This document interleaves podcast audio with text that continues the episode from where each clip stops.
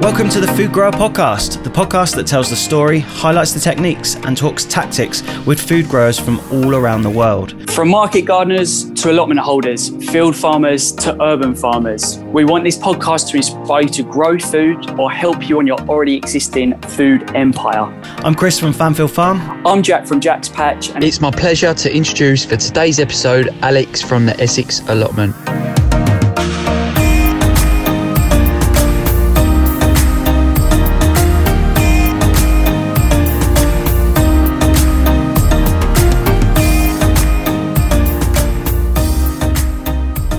Right, welcome, Alex. Um, how's your day been today, mate? Yeah, really, really busy. Firstly, thanks for having me on. Really excited for your new uh, venture. I'm happy to be a tiny little part of one of the first few episodes that are going out. So, thank you for that. But yeah, crazy day this morning. Really busy, but um, can't moan. I'm not stuck in an office. Um, out in the field, so it's good fun.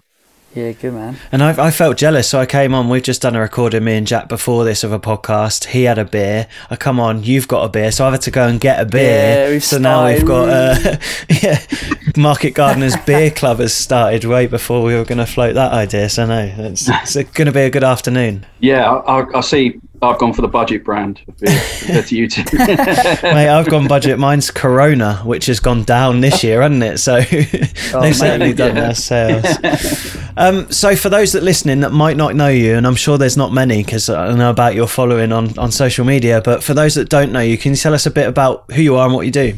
Yeah, so sure. So um, I'm Alex. Uh, I'm known on known, which can sound awful, but known on uh, social media as um, the Essex Allotment.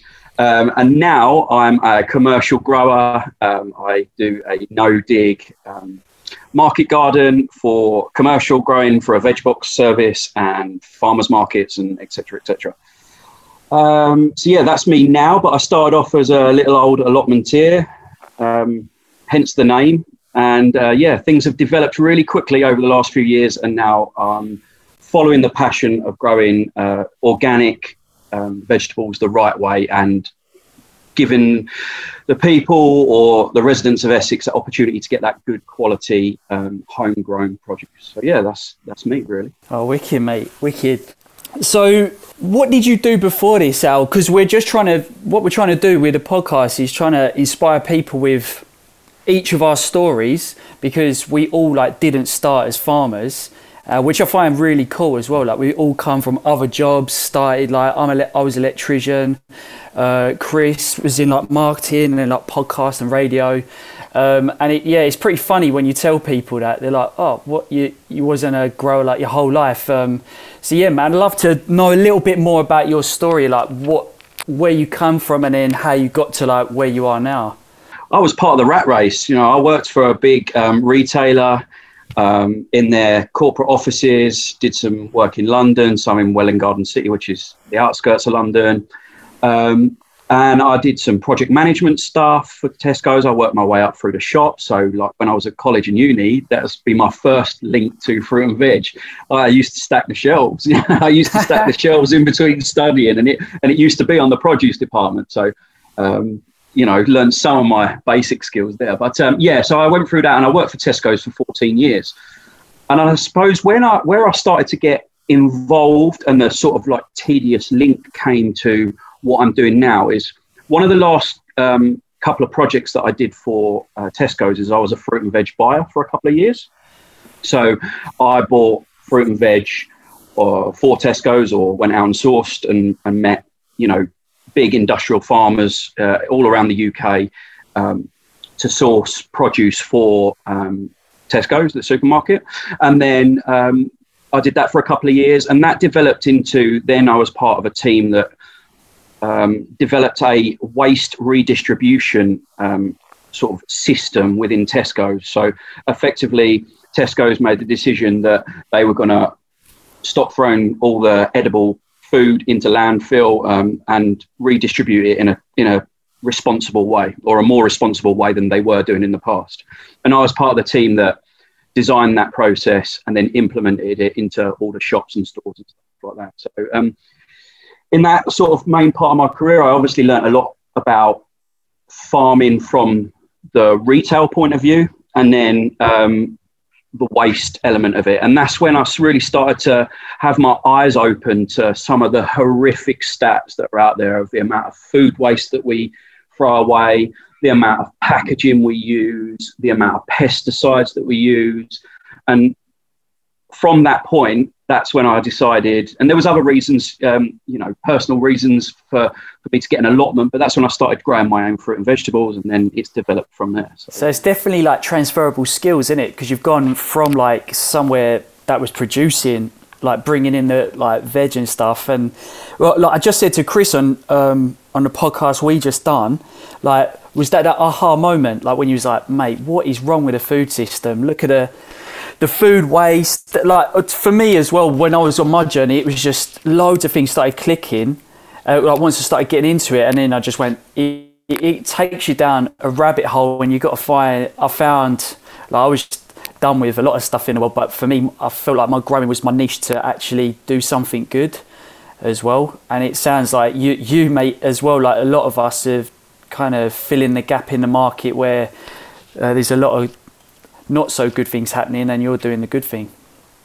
Yeah, so yeah, there was a few moments like that within my sort of Tesco um, career, if you want to call it that. But um, obviously, when you start learning about those numbers that I alluded to, the amount of waste, and it's not just the UK and it's not just Tesco's. I've got you know nothing against Tesco. I, I, I, you know, I wish everyone would be able to get fruit and vegetables like we could, but you know, there's got to be options out there for people. But um, there was some real moments in there. The numbers that started coming through, the amount of um, waste from end consumer, so uh, not just Tesco's fault, but the shopping habits of people and um, how much waste food we waste in our households every day. Um, to then the other end of the scale, right back at the beginning, how much of the food doesn't make the shelves because it's not the right quality in inverted, you know, in, in commas, um, because the cucumbers, you know, over 17% bent or you know uh, you know and, and, I can't remember the numbers Mate, exactly. well, I doubt I doubt many more cucumbers would make it. No. and um, so there was that that was like the first moment where I thought and then you go and start visiting some of these farms and some of these places and you're like wow what are they putting on this you know on these on this food? Like there's a reason they look perfect when they're in the shop, mm. and that's because it's just anything and everything that's alive around it that could cause the slightest bit of damage is just wiped out. And whether that's, you know, microscopic fungi or you know uh, birds and well, they're not killing birds, but you know bugs and stuff like that. You know, they're just spraying it all out there. And then the last thing, the last thing that really prompted it for me was um, one of the ways we redistributed um, as as part of that process is to charities. Um, so donate a lot of the uh, Tesco food waste, and all the supermarket retailers do it now. Um, but donate the food waste to charities and, and charitable. Uh, and I actually, in between what I do now and working for Tesco, I actually went to work for Cancer Research UK for a year because I really enjoyed working with charities and I was finding what I wanted to do. But um, yeah, there was a few light bulb moments like that that really just thought I thought to myself, once I've been uh, once I had the allotment a few years, I thought there's got to be a way that I can share what I'm producing here um, with more people, um, and that's where the, then the allotment sort of takes a back step, and the farm came into into play. Yeah, nice, mate. I'm so surprised we haven't crossed paths, Alex. I started at Tesco as well. Um, pre radio days and pre marketing, I was a, a, a well in a super st- well extra as they call it but the massive stores. I was a non non food manager in winchester so probably not a million miles away either so not far not yeah, too that's far. crazy. Um, probably a small world it, it, really is yeah especially when you work in supermarkets. But i, I, I had similar moments where I, I, was obviously in non-food but it sort of aligns with that power aisle as they call it um, alongside yeah. the produce department. And i remember looking across and just seeing broccoli, like heads of broccoli, and it was uh, probably a loss leader for Christmas, and they were 16p. And I remember yeah. like standing there. I think it was a team meeting, and obviously I didn't pay attention. That's why I'm not still there. I was staring at it and thinking, how can that be 16p? Like the effort that went into growing that, the time, that's someone's livelihood, and we've slapped 16 pence on that head of broccoli and it just made me yeah quite sad. So now we've had similar similar moments like that i think um, which is great. Yeah absolutely. I'm guessing now that, that you obviously you, you came from an allotment you've now got the essex allotment farm which has a commercial grower but is that now a full-time venture for you? Um, so uh, yeah, uh, the little bit of my career that I missed out as um, in this story was uh, when I left uh, Cancer Research UK after a year. I started a grounds maintenance company. That was my first sort of like personal venture into something a little bit different. And and because I wanted to work outside, I wanted to work with horticulture, and that's what I thought I wanted to do. Um, but the money in grounds maintenance is in corporate, so you know, in corporate maintenance. So I quickly found myself back closer to Tesco's than working in a horticulture world.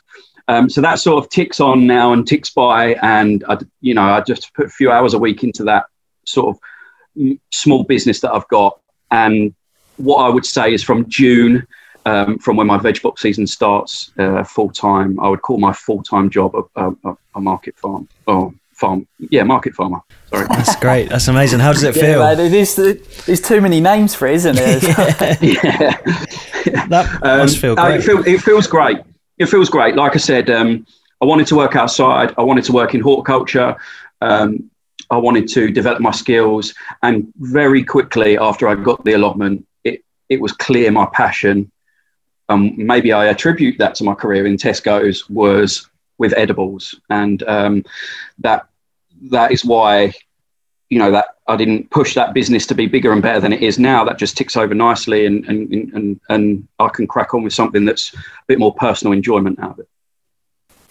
No, okay, mate we're going into into the farm now like it's your first year as well. Like how you finding the crop planning? Because from an allotment to a farm god i've got some nice sweat patches here. Um, going from allotment to farm uh, it's like a, it's just a bit of a big step. It's a bit daunting but it's going from seeding like maybe a tray of tomatoes for the allotment and now you're sowing bundles and bundles. Like mate, i've been watching your youtube hour as well and it's just like finding room for it, isn't it? It's just like every bit of light you can get on a window shelf, or or you have to buy racks in and lights and all sorts. Um, how how you finding the crop planning bit? Yeah, so it's cha- it's a challenge, like a massive and a massive unknown. So, uh, I had a small plot of land, private plot of land last year, and I've trialed just twenty veg boxes um, from there. So that sort of was like my stepping stone from from the allotment to where I am now, which is you know, on, on, roughly an acre. And this season, it will just be a third of an acre that's actually uh, cultivated. And yeah, it was daunting. And I'm sort of find myself farming from this season from the two different locations, which really adds a different, like a difficult element to it. I haven't got the infrastructure at the new farm yet to have um, polytunnels and um, you know places to do all my seeds and bits like that. So I find myself doing a lot of that at home, a lot of that mm. at um, my old site, which is effectively just some land outside the back of my par- like residential where my parents live, and um, that, that they own, and they just lend me for a couple of seeds to do it. So um, and that's got some greenhouses and polytunnels and stuff like that up in it. So it's really challenging, but crop planning has been huge. You know, it's just a massive step into the unknown and I've just oversown everything. Yeah. I know that's I've just given myself a safety net this year um, and I've decided what I can achieve this year. There's a number uh, of uh, you know 100 veg boxes a week and if I get anywhere near that it'd be absolutely incredible. Um, but I couldn't physically do any more than that this year. Um, and I've just you know, I'm planting for 120 and 130 veg boxes yeah. just to give me that safety net of of, of, of food.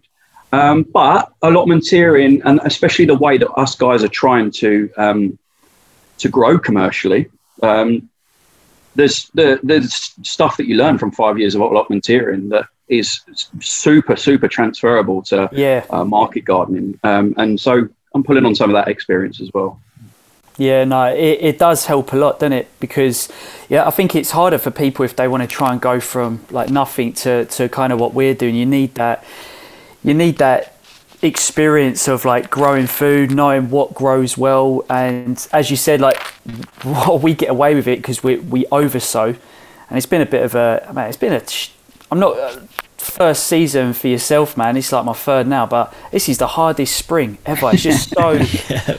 like I got, got got really excited all winter. So like you start your stuff in Feb and uh, and like maybe sometimes people start in Jan as well. But like now we're like got as we've we spoke about off the podcast, like got peppers and tomatoes in pots, desperate to go in the ground, and um, mate, it's it's tough.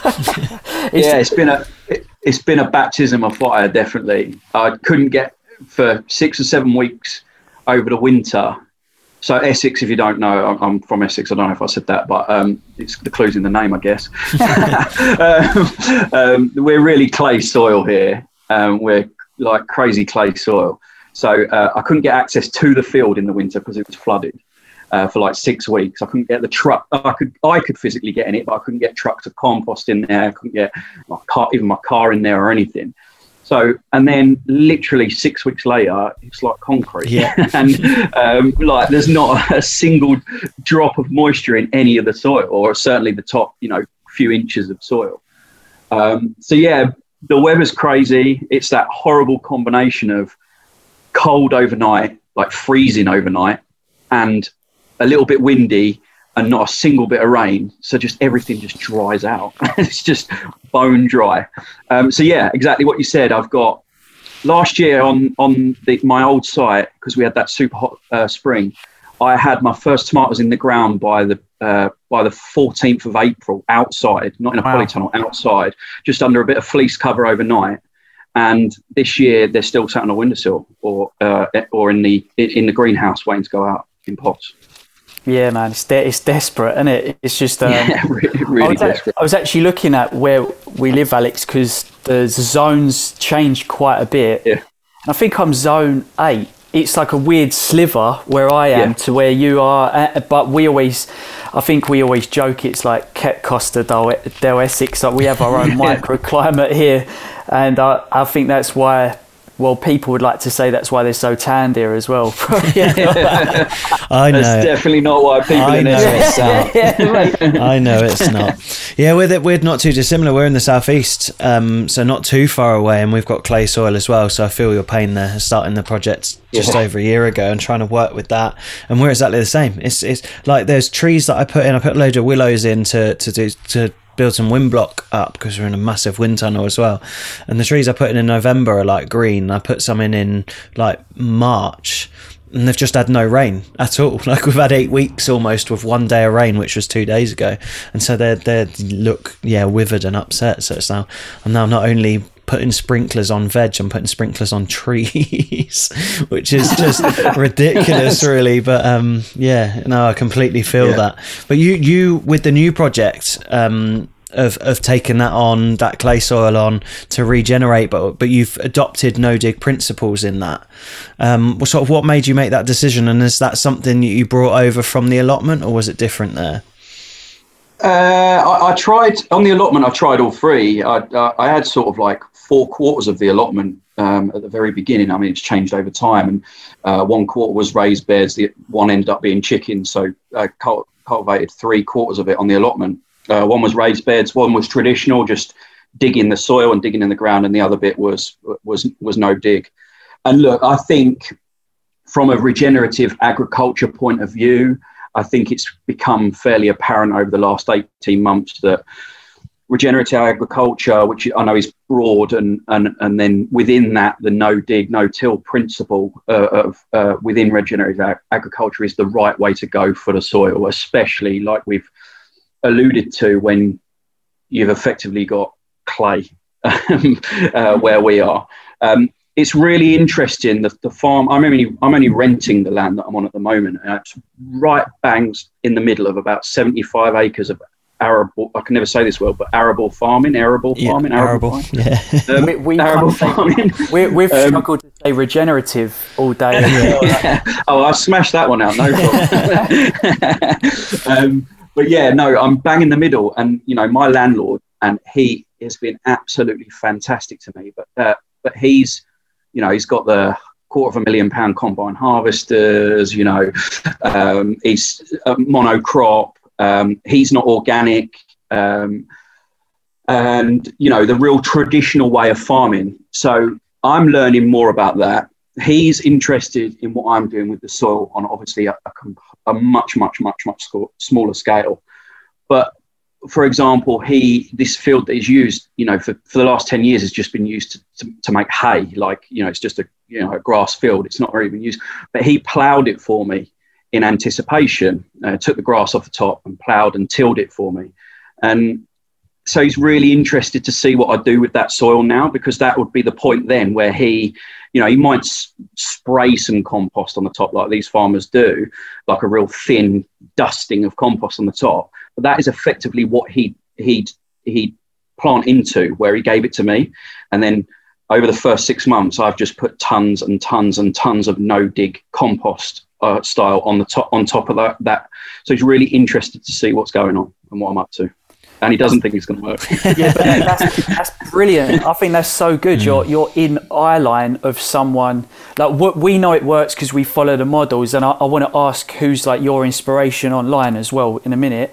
Um, but yeah, you're in a mate. You're you're right. But is it? I've been to your plot out, and is is that his house? Like kind of just adjacent. Yeah, yeah. yeah, yeah. So I mean, he's seeing you do what you're doing with the whole no dig uh, applying soil. And man how great is that feeling going to be when he sees like a carrot in that soil after the first couple well i mean i'm going to say months. It ain't going to be it might be it'll be less than a year won't it when the first carrot yeah. comes as well. So yeah. Yeah, yeah. it's a little win. You got you got to go to his house with the first carrot and be like yeah, i um yeah you're absolutely right. It's, it's, it, there's three properties on the farm and they're all different parts of the farm business. They're all a big family that, you know, they live in three different houses. And um, yeah, they're a lovely, lovely, lovely family. But like I say, he's way past retirement age, this, this, this guy that uh, my landlord. Um, but he's still like the head farmer and he's like, you know, done the same thing for 50 years probably. So, you know, I, I, I, I don't rock up on his plot and tell him he's doing it all wrong. Not just yet. I'll wait yeah. until I've got something to show him before before that. But um, he's interested, genuinely, genuinely interested. And I'll tell you what got him interested. And I know there's loads of numbers banded about, especially online. But when I said I can take this acre field and in five years' time I can be producing X amount of money mm. from this field field.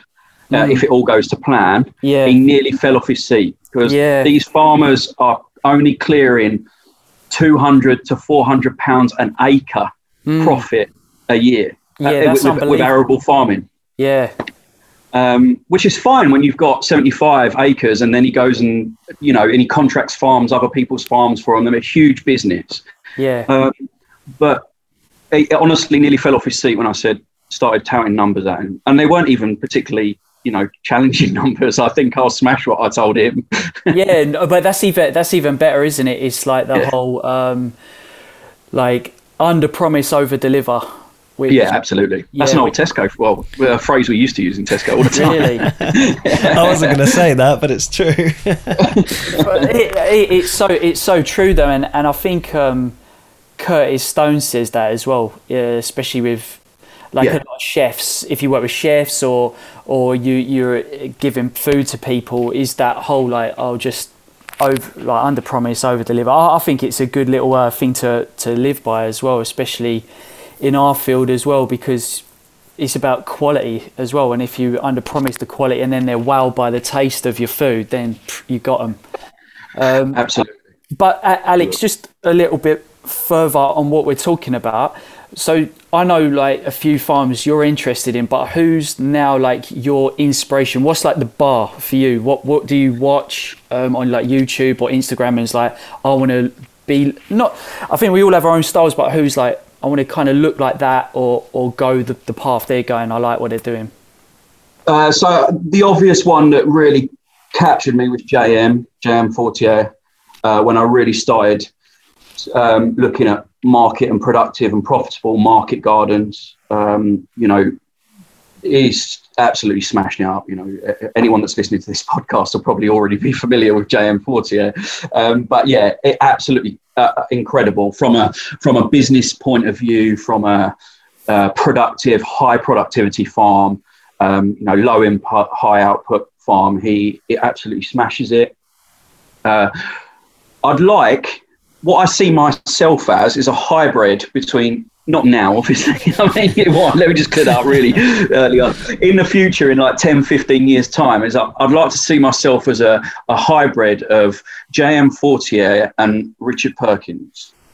Uh, like if I could take the elements of those two that I like about them, and there's a lot I like about those um, two, um, um, and have you know a combo of that within within me in 15 years time then i'll have i'll have nailed it. Like that's what that's the that's the shoot for the stars sort of um well, I think it's do it's doable, mate, because it's um, like, like we see, like like all, I think all of us when we've all chatted, we all see like how there's such growth in this space, and, we're like early adopters in the UK of it, and it and it feels like weird because we're we're watching the Americans. Obviously, there's loads of good market gardeners in the UK, but it, it still seems so young, like a young venture, and um, uh, and I think there's scope in this country, especially to do what like those guys have done over the last few years. So it is, I mean, it's exciting. When I describe it to other people, so obviously I, I got a lot of time from my from my old man who's been in business for for, for donkey's years, and you know, obviously run loads of ideas and stuff past him. The way I describe it to him, and he's not an agriculturist at all, like doesn't even garden, you know. Um, I think that Canada and America, as a generalization, are 10 years ahead of where we are. You know, mm. we've picked up 10 years behind them as a, as a generalization. Yep. Um, yep. I know there are people out there that are doing it well and doing it well in this country, but what the Canadians and Americans are doing really well and starting to seep into Europe is shouting about it mm. and getting it out there for other people to see. You know, um, so yeah, I, you, yeah, I think you've absolutely hit the nail on the head. I think we're we're behind them in in in, in that sense. I think there will be things that we we will do better than them in in in the future. Um, absolutely, um, but there's a lot to learn from them at the moment. And yeah, the, the last one I'll mention is I, I watch uh, a, a little YouTube channel called Honey Tree Farm. Uh, I, thought, I thought he was going to mention that. You like, yeah, you're a fat, um, big fan, aren't you? Yeah. Yeah, and the, and the reason I like it is because they're obviously big JM Fortier fans. You can see from their farm and their setup that they're JM, and they talk about him on their YouTube channel. But they're just a normal couple that have got like one had a corporate background, one had a um, uh, he was a tree surgeon, so a bit of a horticulture background. They decided five years ago, enough's enough. And now they've got this like few acres of incredible farmland and they're clearly making decent money from it and doing it the right way, um, very JM Fortier style. And yeah, they're called Honey, Honey Tree Farm, uh, Tori and Casey, and they're they're smashing it. And and that in year one feels like a little bit more gettable. That you know, if I'm saying the hybrid of JM Fortier and Richard Perkins is 15 years away, I could see myself being where these guys are, Honey Tree Farm in five years, which is mm, that's really cool, man. Would It's, about, cool it's about, seeing that stepping stone, isn't it? Like, oh, uh, who's like? It's always good to see who's a little bit ahead of, of like where you think you are. So then it's like, oh, that's the next goal, and then that's the next goal, and then yeah, that's how you get there, isn't it? The, fi- the, the, the, final shout, I will just mention, obviously, Charles Dowding as well. from, a, from a UK point of view, there's there's stuff that, you know, everyone does stuff their own way. There's stuff that I wouldn't do the same way as Charles. There's stuff that uh, absolutely I've learned from Charles, um, especially coming from an allotmenteer background, yeah. Um, which I think there's a direct sort of correlation between him and allotmenting and you know, allotmenteering and stuff like that but the guy has incredible knowledge. Um, and like any of these, uh, all these guys I've talked about, you pick the bits that you like about them. The pick you don't do the bits you don't necessarily, you know, wouldn't necessarily do your way. And a hybrid of all them lot that I've just mentioned would be the ultimate uh, market farmer. Mate, you've hit the nail on the head there because that's so important. Not just to take bits from from that, but to take the principles of what they do. Because yeah, Charles is in the UK, um, but on say a smaller scale than, than the most market gardens would maybe want to be. JM in Canada, where the, the soil is very different, the climate is in most places different. You've got Richard Perkins, which I think is is he Scandinavia, but then parts in Sweden, the UK and yeah, yeah. yeah so um, yeah, taking those the bits that apply to your farm as well and that's something that I think is important and something we want to get across with this podcast is that not every book works for every piece of soil it's you've got to get on your land. You've got to work out what works for you and take inspiration from all those different people. So I'm love love the fact that you've just yeah run off a few names there, and yeah you've, you've hit the nail on the head with that. The prime example of that is you know Charles Dowding wouldn't broad fork in a million years. Mm. Yeah, like it just, it's not a tool that he uses. If he came to farm in Essex and saw our clay soil. I'd be surprised after five years, or you know, after the for the first few years, that he wouldn't be considering it is the way I'd, I'd put it. Not to tell Charles Dowding, he's clearly very much a lot better than, than, me. But do you know what I mean? It's you're absolutely right. It's just a real easy, basic example of it's even 200, 300, 400 miles away from Charles and where he's based. The soil, the climate, everything is completely different. I love what you're saying about this because uh, for a lot of grow, people do blindly follow people uh, and um, like I'm, I'm even doing JM's course, but I wouldn't do beets the way JM's doing beets. He like he, he pricks them out so there's like one in each bit. Yeah. And, and, like for me, the way Charles has done it with a multi sow has worked so well for me that it's like right, Charles for that, JM for that. Then you've just got to like, and then you make your own style, don't you? The, the, to yeah. a degree, and, and that's what makes you you. That's as a farmer. Yeah, absolutely. And there's loads of others out there like there's a, a, a, small sort of CSA set up uh, in Scotland called Tapping Off. Um, they're really cool YouTube channel. And, and, again, you can relate to some of the stuff they do there. Eventually, I want to get into like the animal side of it. Initially, it'll be chickens for composting and stuff like like that, not not for meat or or eggs necessarily. That'd be a bonus, but for composting and stuff like that, and um, goats for milk and cheese and stuff like that. So, you know, they're what I call a small holding that's got a CSA farm as part of it. So there's loads of people out there, but you're absolutely right. Like, there's no point in just going and doing Charles's course, um, or you, you, could do it that way, but you'd be doing yourself a disservice if you just went and did one course. Let's call it Charles's course. Did it exactly the way he did it. Yeah, you'd probably be successful to a certain extent, but you'd be doing yourself a disservice because there's so much more out there um, to, to pick from. Yeah, and we've felt the same as you. We were Clayfield, uh, 35 years of maize production, big tractors, lots of spray, uh, one and a half centimeters of topsoil, and two foot of solid clay that goes off. Like literally, the other day we cooked in the in the ground, did that whole thing um, with some with some volunteers, and we put a fire, dug a hole, put the fire in, and after the fire had burnt down for two hours, I've actually got a permanent clay oven in the grounds now because it actually went off like a proper clay oven. It's bonkers. So yeah, that's what we had to deal with, and we started with our first year. Um, our first growing block was completely no dig. Then we saw like some thing we just had to change it slightly to prepare the ground break the mold of what was created before. And yeah so we did get a rotavator in had it, all our grown areas rotavated and have gone back to no dig. So you've got to apply those principles to to the nature that's around you. Um, and yeah unfortunately we've you you and me both have had to um, work to, to fix other people's misdoings sometimes, but that's kind of where we are. I mean, it leads us to, to talking about because we, we've mentioned regenerative farming, and, and that's what you are. You've got a brilliant blog on your website about about that. What was it about that that, that was so important to you? Uh, what about that movement? Was it your time at Tesco and seeing some of the numbers there, or was there sort of something in that? Yeah, I, I don't think there was that, that light bulb moment where I thought, this has got, you know, I think it's it has happened over time, and there's been a few, you know, my my I, I, my brother actually is is a marine biologist. You know, he's like a doctor basically. Oh, he's just finishing his PhD because he's nearly a doctor. Um, and you know, I found myself not really understanding what, you know the the climate impact of everything behind um, you know the way we produce food um, and the and the way that we farm and and, uh, and that goes from you know like a marine life the way that we fish the way that we um, produce on land you know and I could go on forever but I think some of those figures that started in Tesco, and then as I became more interested in it, start to do more research about it. You know, watch the documentaries are out there, read the paper, uh, as in the doctorate papers, read some of the um, research that's out there about it, and I just, yeah, I just it was just a, those that sort of journey. I, I, can't put a time frame on it. That I just thought this is the right way to do it. Like it's just it is just the right way to do it from from a moral point of view, from a you know looking after the land point of view, and from a productivity point of view, from uh, you know to get the best crops, the best quality food.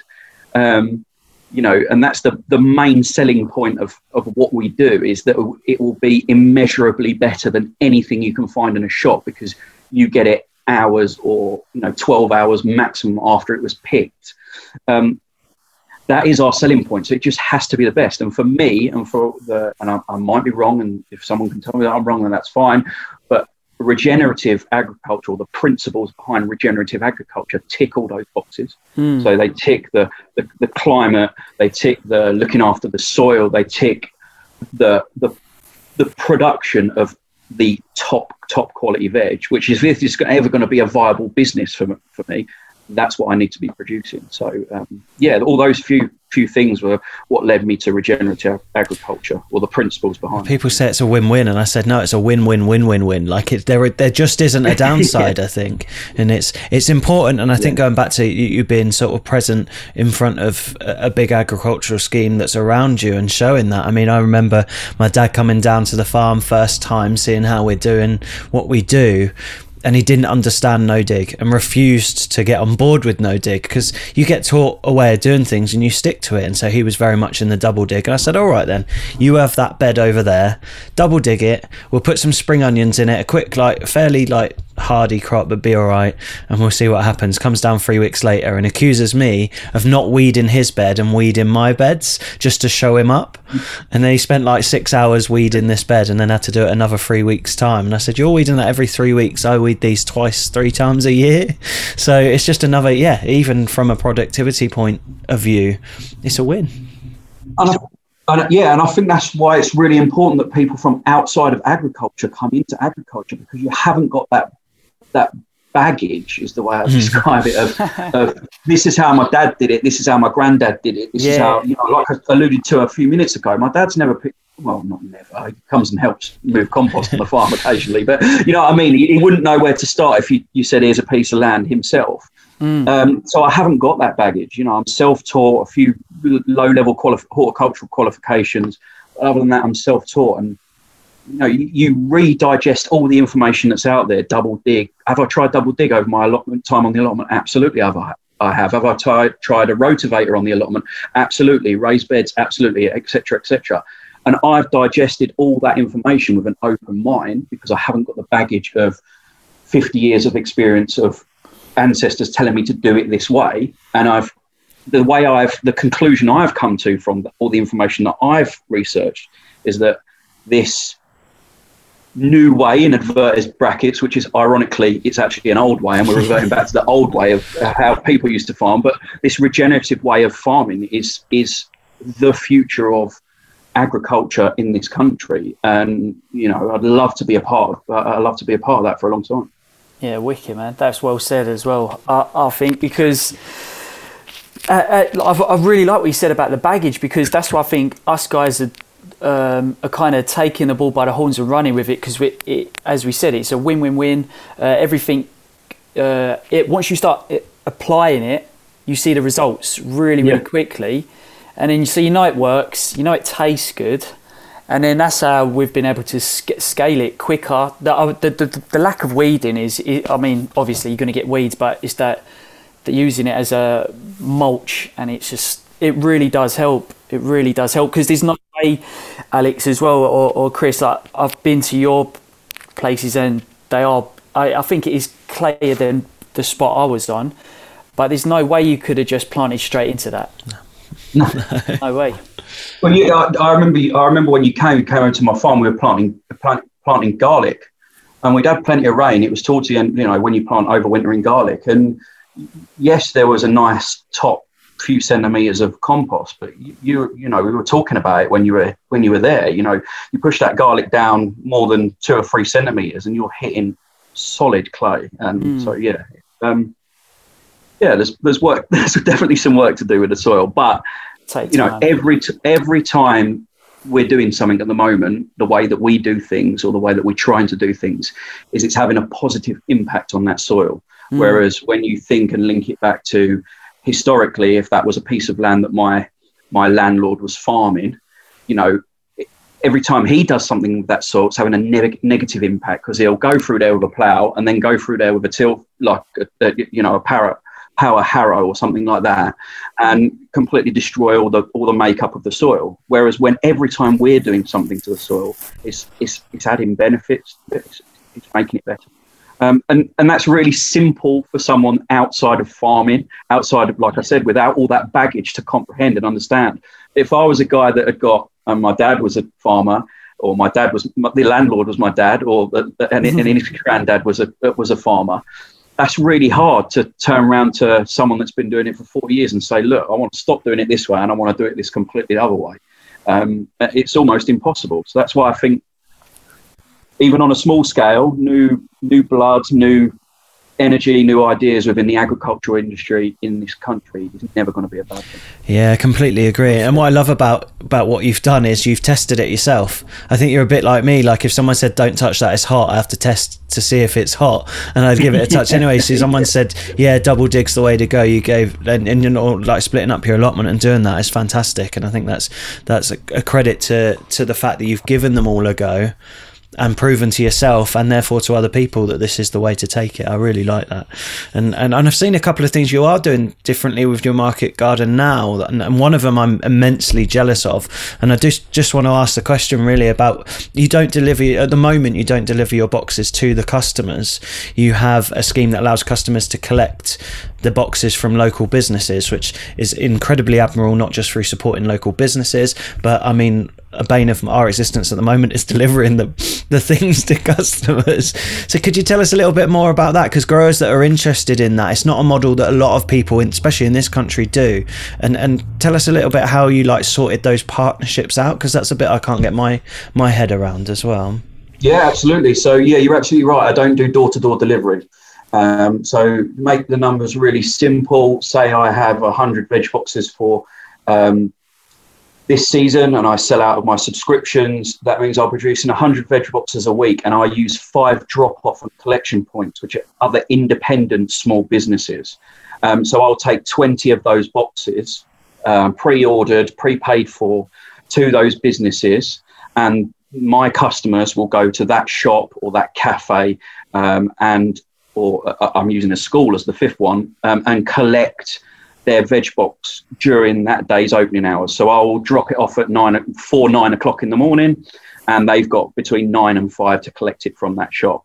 Um, so all the sales and uh, relationship and customer interaction is all still done through me, but then I have a relationship with the shop owners or the shop workers, managers, um, and they take in those 20 veg boxes, say for their um, on a on a Wednesday, um, and distribute them out to um, my customers that turn up at their shop.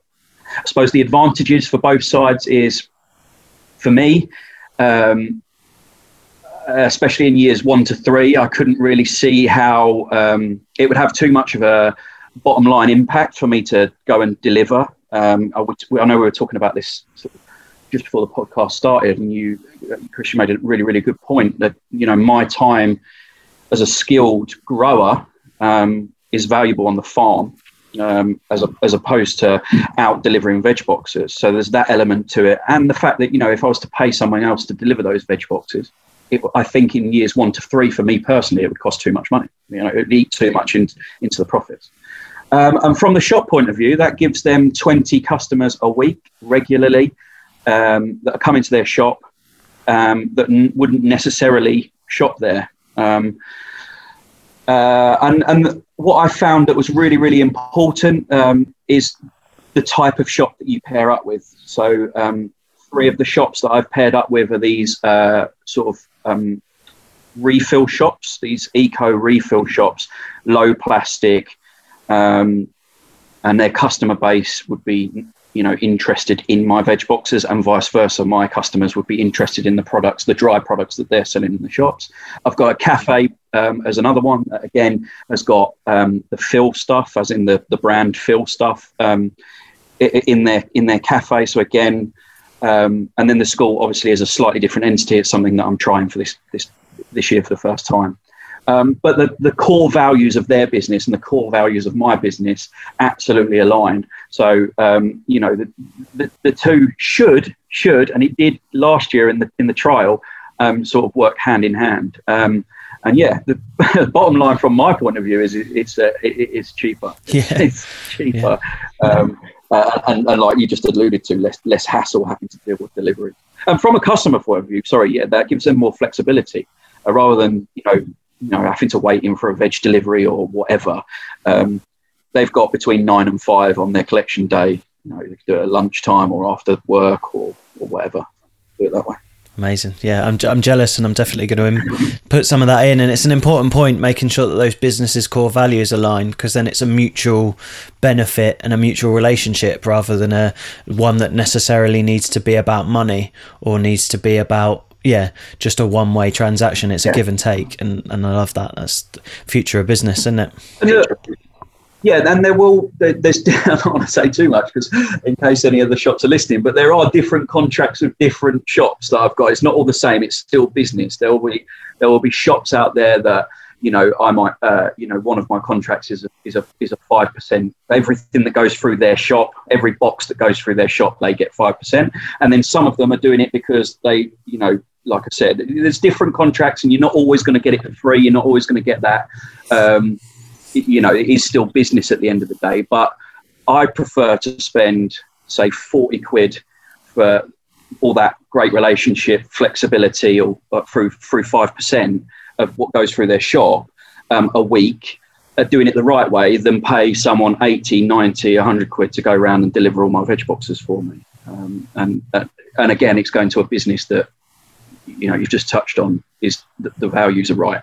So what's the plans now, Alex? Like going beyond this year, like we know, uh, like plans for like potential hundred veg boxes. Like where, like I've I've been to your farm and like you can kind of see how where to extend into the farm because uh, yeah. how big the potential plot is that you can allow. But um, I mean, so, some things you might keep close to your chest for like later on. But but is there anything that you can? is there anything you can give us that you reckon like? Oh, this is something hopefully in the future I'd like to do or, or whatever? Yeah, look, the, look, the, the JM model, um, when you look at Richard Perkins, JM, it's more than just a farmer's market. Uh, sorry, not a farmer's market, a market garden. It's more than just the, the, the, vegetable production and the veg box service. Yeah, totally. Um, the reason I call mine a CSA, like, and you know, it's a CSA, and I think that holds a bit more value in the UK than perhaps you know a, a, a, mm. abroad. Certainly in America, every man and his wife's calling it a CSA in America, but in the UK, I feel like there is still that community element to it. So absolutely, I want um, an area that my volunteers can enjoy, whether that's lawn, whether that's wood chip with benches, and you know all that yeah, stuff that goes brilliant. with it. Um, I want to be able to have other small businesses use my property for things. So I know we talked about, and Jack, you, have seen it. Um, I've got this incredible backdrop um, and sunset sort of element of the of where I'm, I'm based. So I want to utilize that. I want people to be able to do you know yoga there and you know class and, and, and rent out the, the space mm. for, for, for that kind of thing. I'd love to. I just started doing talks just before the, COVID hit, which you know for the last eighteen months has has knocked that all on the head with everything that's happened. But I, my my my my still my still a huge part of my ambition is to encourage people to grow their own food. Like um, having said everything that we've said here, and if you haven't got time to grow your own food and you're local to me, absolutely come and buy it from me. I'll, I'll grow it the right way and and and and, and take you along for for a great journey. But if if I can inspire just as many people to start or to help them grow more food, then that's part of what I want to do in the future. And then I alluded to there'll there'll I think there'll be certainly in my business plan. There's there's there's animals involved in the future, not from a a, food production point of view, but um, you know uh, from a homesteady point of view. And then obviously, as I said, I do my YouTube a little bit, and so very much copying. I'm not going to dress it up to be anything it isn't. Uh, copying, you know, the, the, the big guys in in America, and and and try and be uh, a hub for people to learn and um, you know, on whether that's face to face, whether that's on uh, media platforms, that kind of thing. So yeah, that's the long term. I've got three year and five year plans all set out. Hopefully, by the end of the five year plan, there'll be more elements of that um, involved in a farm rather than it just at the moment. All it, well, it's not even that at the moment because I'm doing it through two different sites. It at the moment it's just a market garden. Yeah. So yeah. Um, that's that's what's what's in the pipeline. Hopefully, Good man. Yeah, I, I, what you said about talks, like pre-COVID, like the I think I felt like I was one of the last planes to go there and back. I'd done a talk in Scotland. Uh, and it, there was a few before that, and I started to get paid for them, and I was like, "What? Yeah. This is like an income I didn't even think about." And then yeah. You, you've because I feel like we're uh, we're on that level of like we're inspiring people to grow food, and that's very like in at the minute on trend. That people are like like me, emailing me, go, come to my restaurant, do a talk, come to this event, do a talk. And I was like, oh, you know what? Yeah, I'll have a bit of that. And I mean, it, well, it's just this other, that there just seems to be loads of avenues within this space that it's just really cool. It's a nice space to be in. It feels like I've, there's a lot of stuff I want to do as well. Yeah, look, I, I, I, one of the first things I did when I was starting my allotment journey is went to a Charles Dowding talk, met him, uh, it was just a, like a local like community centre thing um, near me. He was doing it as a favour to someone that was on the board of this community centre. Um, but he, he, got paid for it, and he probably got paid really well for it. I know I paid a fiver for the ticket to be there, which is really cheap for for a Charles Dowding, you know, a couple of hours of Charles Dowding. Um, but there must have been 200 people in there, mm. and you know, and you and I, and I sat you know, as I've got better with growing, so I, I, at the moment, all I'll do talks on for people is what I call an introduction to growing your own. That's what I'm comfortable doing. I've got five years experience growing, you know, a few years where I've taken it really seriously. Now I'm creeping into um, uh, sort of commercial stuff. So what I'm comfortable doing at the moment is inspiring beginners and newbies to grow their own food.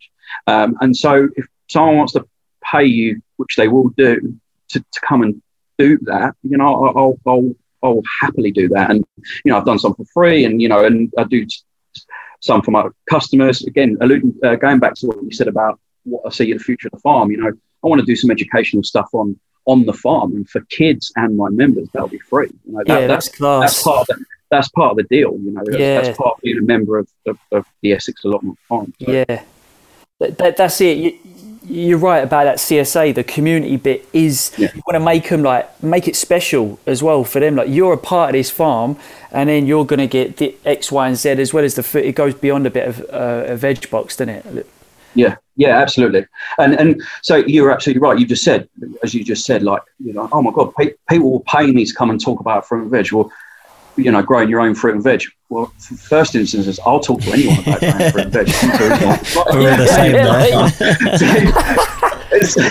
so if you're going to chuck a few quid my way, then there's all these other income streams, and that's where the, the Curtis Stones, the the Richard Perkins, on a on a on a huge level, you know, absolutely boss this in America. And like again, like I've alluded to a few times on on, on this chat so far, there's a gap for that stuff in the UK because we are doing it. There are brilliant, brilliant CSA um, market gardens out there um, doing all the stuff that we've talked about, but no one's really shouting about it. No one's really, you know, taking it to that next that next level.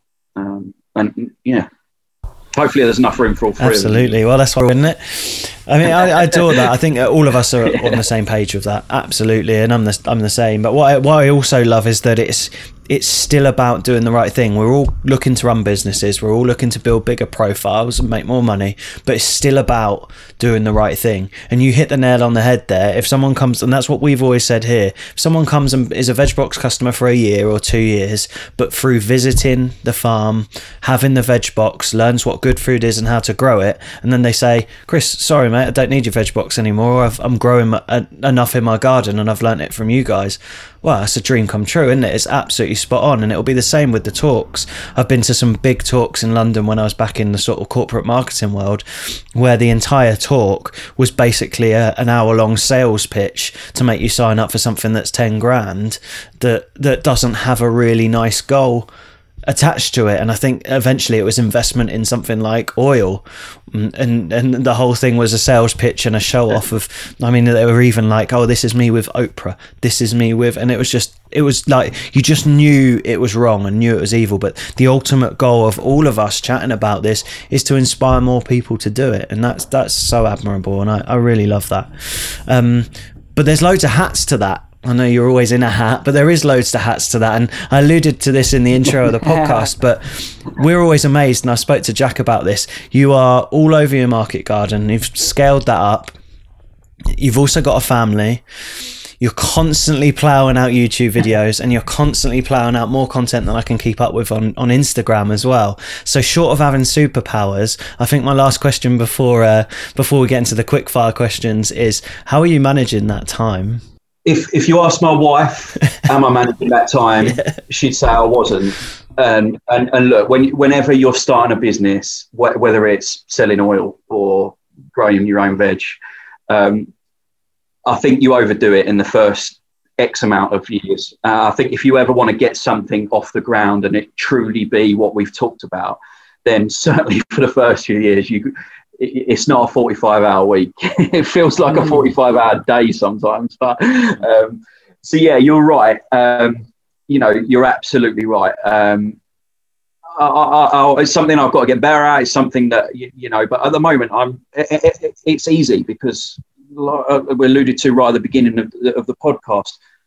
I live for this at the moment. This is this is like my hobby. You know, this is this is a this is a business that I'm creating out of a out of a hobby.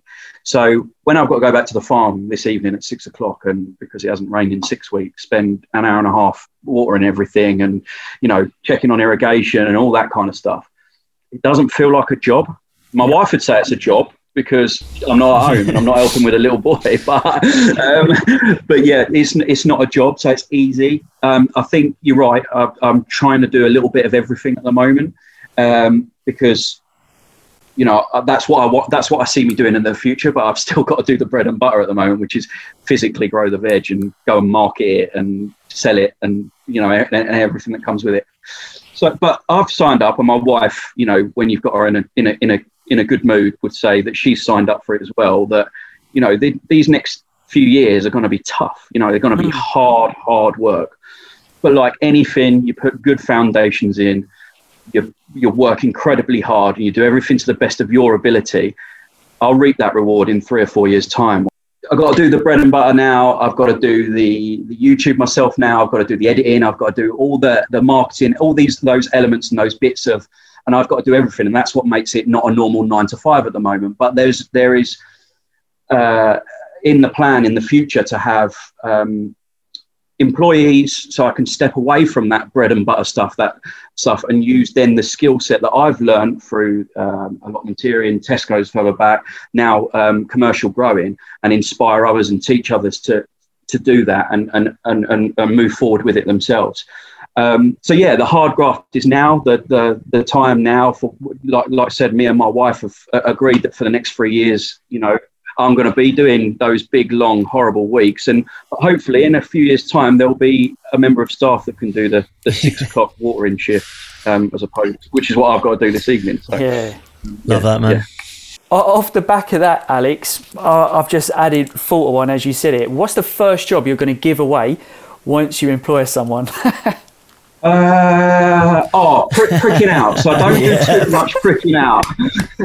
I don't do too much pricking out because of the way I grow things. But there's certain stuff you can't get around doing it. Um, oh, I can't stand it. It's too fiddly. Uh, I'm, you know, clumsy hands. Um, yeah, it's just mind numbing as well. So yeah, but I'll still pitch in. I can't be one of those guys that just gives away all the, all the crap jobs and keeps the good stuff. But uh, um, yeah, that'll be the first one that I'll I'll try and yeah, well said. Try and, try and ditch. love it. So we're into the quick fire questions. A great question, Jack. I love that. Um, oh. Best tool on the farm. Oh, uh, well, at the moment it's been hose pipe yeah. and my irrigation system. yeah. Um, um, uh, yeah, I'll, I'll, tell you what, a really underrated, and it's not really a tool, it's a thing string and pegs. Mm. The, the amount of times we use string and pegs in what we're what we're doing, whether that's marking out beds, whether that's marking out rows, whether that's you know doing whatever, but the thing that I've had to buy a lot, and I when I run out of it and I haven't bought it quick enough, um, is string and pegs. It's a real basic one. I love that. You can have this for free because I'm not going to have the time to invent it. But I've always thought of like something that's you know like the ret- the washing lines that you pull out of a retractable thing that goes, then you hook it Yeah. on, and then you've got one line. If we had one of those for Yeah. beds, that's like the length of your bed. Pull it out, pin it down, Yeah. do it, and then you just give it a tug, and it pulls back in like um like the wire on a Henry Hoover. Do you know what I mean? I was like, that would probably make some decent money in this that invention. So you can have that one for free. Nice one. Right, number three. What's um what's your favourite farm hack? Hack. Right. Yeah. Yeah, I know. I put you on the spot. I, Don't I, pre-send me these questions, everyone. So uh, this is real. this No. is real life. did, Um, yeah, mate. a hack. I- I'll tell you what. One that I'm doing at the moment, and again, this is going to get a bit boring for anyone that's, uh, that's listening, but because it's so dry, I'm not collecting any weeds. Any weeds that I'm hoeing out, or I think I'm either just shoving them into the path or leaving them on top of the soil. And at this time of year, um, it's they're they're like crisps. They're like a poppadom by the time you know two hours later. It's so it's so dry and so hot. So it saves you a bit of a job of all to the compost. So there you go, that was It's a good one, and it works with um, hoeing at the right time as well, doesn't it? Just hoeing and leaving Yeah, them to yeah. crisp in the sun, so it's a top tip. Yeah. Not as tasty as poppadoms, though, I can tell you. Um, Speaking of which, what's a crop that you love but you don't make much money from, and know you shouldn't probably really grow it, but you do anyway? Um, uh, tough one for me. I'll tell you the one that I think I've, I've messed up on. I'll, I'll change the question slightly. It's strawberries. So I've strawberries is a higher profit on strawberries, and I've gone big. Like I've planted a thousand strawberry plants in my first year as a like a crop, but I've got a feeling they're going to be a real pain in the ass. like they they fruit at the wrong at the busiest time of year. They're not easy to harvest. Um, then the, you've got the runners to deal with, which is free strawberry plants, which is great. But I, I think um, I think they'll they're going to cause me more problems than perhaps they're they're. I guess there's a reason In- why in strawberry farms are often pick your own, isn't it? Saves the saves it. That's, Absolutely. that's the ultimate. Pick your own veg box. Come and get it, and save you all the trouble of uh, delivering and picking it. That's the ultimate dream, I guess. Yeah, these quick fire t- questions are just to test you on the spot, really, mate. um, but like final one, which I just gave Chris, is on a farm walk around. Uh, do you prefer a morning coffee or tea or an afternoon beer? What's your like f- favorite time of day drink? Oh, it's a, it is a tough one because it's going to make me sound awful. But if I had it my way, it'd be a it'd be a morning beer. um, I love being there. Um, you know, between six and eight o'clock in the morning, bit of dew uh, on the on the floor, on the ground, really peaceful. Or everything's just waking up. Uh, the birds are out and everything. Um, so I'd probably have to say that time of day with a cup of tea or a cup of coffee. Um, so yeah, that that would be my favourite. But yeah, drink of choice. Um, if if that wouldn't deem me an alcoholic, then I'd, I'd, I'd probably have a beer. Couldn't give any other answer. We've all got a beer Yeah, at the that- moment, so you can really say a lot. Yeah. But like a few thing, a few things as well is like the fact that you can drink. Like even it, I know like probably like in my. You, you, if you're driving back home, but like you can have one or whatever, and that's the beauty of like mid, midway through the day. If it's boiling hot, it's just sometimes a nice little oh mate, chill out for two seconds. It's, it's, look, it's exactly the same, but in uh, but a thousand times better than what we used to do, or you know, when we were all part of the rat race. Like, you know, I know Jack, Mm. you, you, uh, uh, like grafted and grafted hard. So as a generalisation, Friday afternoons is that that time where you'll go and have a beer and and, and, and things like that. And, and certainly for me, it's the same. Like you, you go out to corporate things and you have a drink and stuff like that. But yeah, I mean, I love both of what you've just asked. If you absolutely had to pick one, um, yeah, the mornings. I just love the mornings. There's something about it, a bit of chill in the air, that kind of thing. But yeah, that's that doesn't mean Yeah, that I don't yeah. sit there when I'm watering. You know, um, at six o'clock this evening, uh, if I hadn't already had one now, you know, have have have a beer, sat in the field, and um, you know, rather than a an overpriced pub somewhere, which is what I used to It's do. a, just a, just a warning. If you ever move onto your land, it's a dangerous game because I don't have to yeah. drive anywhere. That would be what's controlled me doing it.